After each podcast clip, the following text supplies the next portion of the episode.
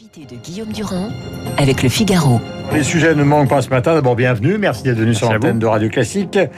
Nous allons commencer par cette affaire de la mosquée de Strasbourg parce qu'elle fait couler beaucoup d'encre. On rappelle donc le contexte, une subvention donc euh, accordée par la mairie de 2 millions et demi d'euros. Rappelons que les Verts sont arrivés à la tête de la mairie de Strasbourg avec 41,70% des voix et maintenant Darmanin, le ministre de l'Intérieur, Gérald de son prénom, a décidé de saisir la justice considérant qu'il était tout à fait anormal de financer une mosquée dont les origines sont clairement turques. Alors attendez, excusez-moi parce que votre rappel était, euh, sauf votre respect, euh, incomplet. Euh, on doit rappeler que ça se déroule en Alsace, Alsace-Moselle, qui est concernée par le Concordat, par un droit local, qui fait même obligation, qui fait jusqu'à une certaine mesure obligation aux mairies de subventionner les cultes. Deuxième point, cette, euh, ce projet de mosquée est ancien. À hauteur de 10%. Ce projet de mosquée est ancien. Il a été initié euh, par un maire socialiste de, qui est ensuite passé à LREM, Roland Ries. Il a même été soutenu par Fabienne Keller euh, de la droite. Mm. Jeanne Barzéguian, la maire de Strasbourg, en a en quelque sorte hérité. Et mm. sa responsabilité pourrait être engagée si elle ne soutenait pas le projet. Et troisième point. Et tout le monde hurle. Et troisième point, le ministre a menti. Il dit, il dit, le ministre Gérald Darmanin, il a menti. Il dit, j'ai prévenu la maire quand il s'est déplacé. Ça n'est pas vrai. Jamais dans ses échanges avec la sous-préfète, Jeanne Barzéguian n'a eu vent d'alerte sur cette association. S'il y en a, qu'il les donne. Qui s'appelle simplement... et qui a été fondé par un ancien Premier ministre turc. Rappelons qu'au moment de la première pierre, il y a un membre du gouvernement turc qui est venu. Vous savez que la Turquie, entre le Erdogan, Premier ministre, qui avait un côté Atatürk, un côté presque laïque euh, et moderne, euh, le Erdogan d'aujourd'hui, c'est plus du tout le même c'est pas aux écologistes que vous allez faire la leçon sur Erdogan. J'ai été observateur électoral en 2014 en soutien au HDP, le parti euh, d'opposition. Nous soutenons évidemment les Verts turcs et toutes les minorités.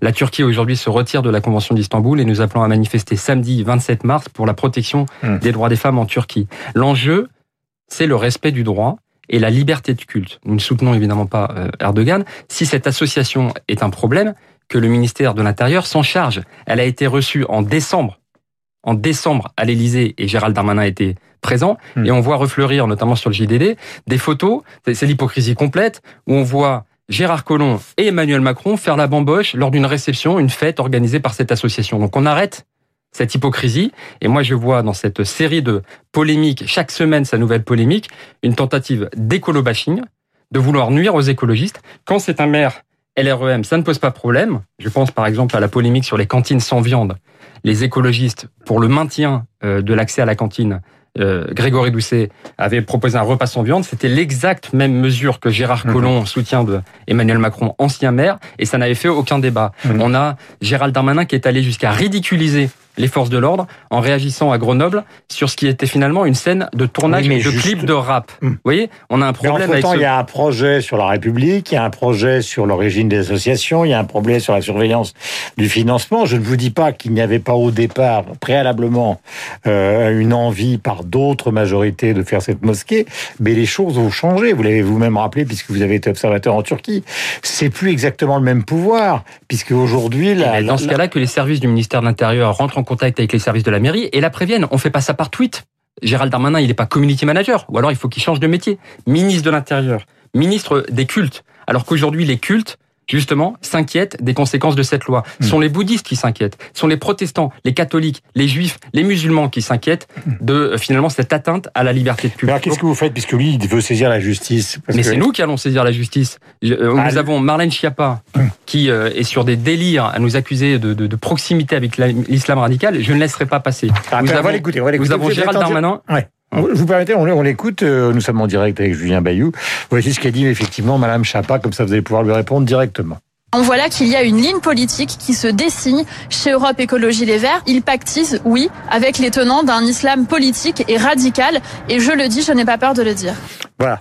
Et, Gérald Darmanin a expliqué que euh, il y aurait carrément une atteinte aux intérêts de la France. Il n'est pas possible aujourd'hui de diaboliser euh, ses adversaires, peut-être parce qu'ils sont en dynamique, ça je prends le gain, mais il n'est pas possible de profiter de sa position de ministre pour diaboliser des adversaires. Sinon, hmm. c'est la négation euh, du débat démocratique. Donc, hmm. moi, je demande solennellement à ces deux ministres ou à leur premier ministre de les recadrer, des excuses.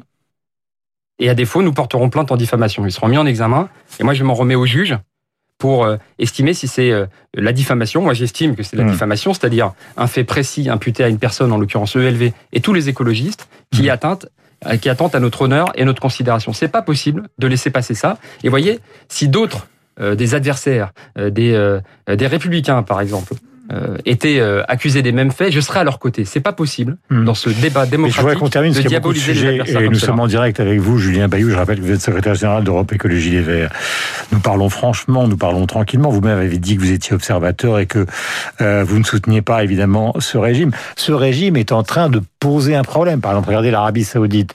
Ben Salman est un autocrate, mais il est en train d'essayer de mettre au pas, d'une certaine manière, une partie de ce qu'est le wahhabisme en Arabie Saoudite.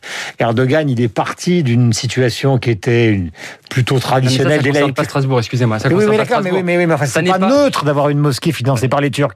Mais alors, par les Turcs d'aujourd'hui. Demandez ça euh, au maire euh, euh, de, de, de, Mulhouse, de Mulhouse, qui est en train de faire la même chose. mais d'accord, mais c'est pas pour ça que c'est mieux. Hein. Oui, mais simplement, on ne, on ne cible que les écologistes. Vous voyez cette logique d'écolo-bashing, systématiquement une polémique quand c'est fait par les autres. Le repas sans viande, ça ne pose aucun problème. Et aujourd'hui, on a un ministre de l'Intérieur qui passe son temps chaque semaine à euh, trouver la polémique qui pourra faire diversion. Parce que l'enjeu, mhm. on n'est pas dupe. Ce week-end, il y a eu un fiasco majeur. Euh, cette attestation, l'aspect kafkaïen, une lâcheté sans nom de euh, Gérald Darmanin qui, au lieu d'assumer la responsabilité, se défausse sur ses services. Et du coup, une diversion. Il accusait tout le week-end, tout le week-end, de propos antisémites, d'avoir relayé des propos antisémites dans son livre et de quelque part cautionner le sort réservé par Napoléon aux Juifs. Hmm.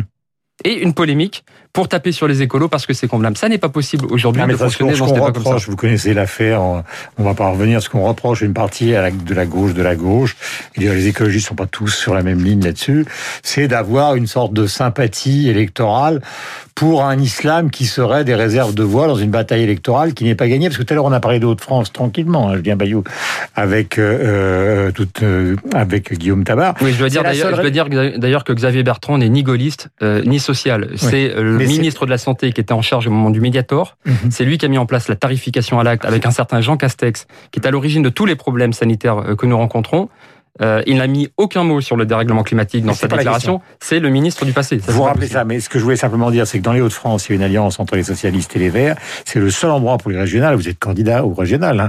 Tête de liste en, en voilà, france euh, partout ailleurs, il n'y a pas, il a pas d'alliance. Alors, c'est évident que la question que les électeurs de gauche qui nous écoutent peuvent se poser, c'est comment se fait-il que, un, vous avez Mélenchon qui n'a pas du tout l'intention de bouger, et que deux, entre les socialistes et les Verts, on n'arrive pas à trouver une alliance qui permettrait de reconstituer une sorte d'union de la gauche qui aurait la moindre chance Monsieur Guillaume Durand, vous confondez les élections. C'est ça le problème. Je ne confonds pas, je vous pose des questions. Nous sommes concentrés sur les élections régionales. C'est tout ce qui compte pour nous. Il y a un enjeu de dérèglement climatique majeur, qui est même à l'origine, nous dit l'Organisation mondiale de la santé, des épidémies et des pandémies qui, euh, qui, hmm. nous, euh, qui nous font tant de mal euh, aujourd'hui. Donc l'enjeu, c'est la transition écologique dans la justice sociale. C'est le seul objectif de Karim Adeli, que vous avez cité, qui est tête de liste hmm. écologiste à la tête d'un rassemblement. C'est mon seul enjeu c'est euh, les élections régionales en Ile-de-France les 13 et 20 juin.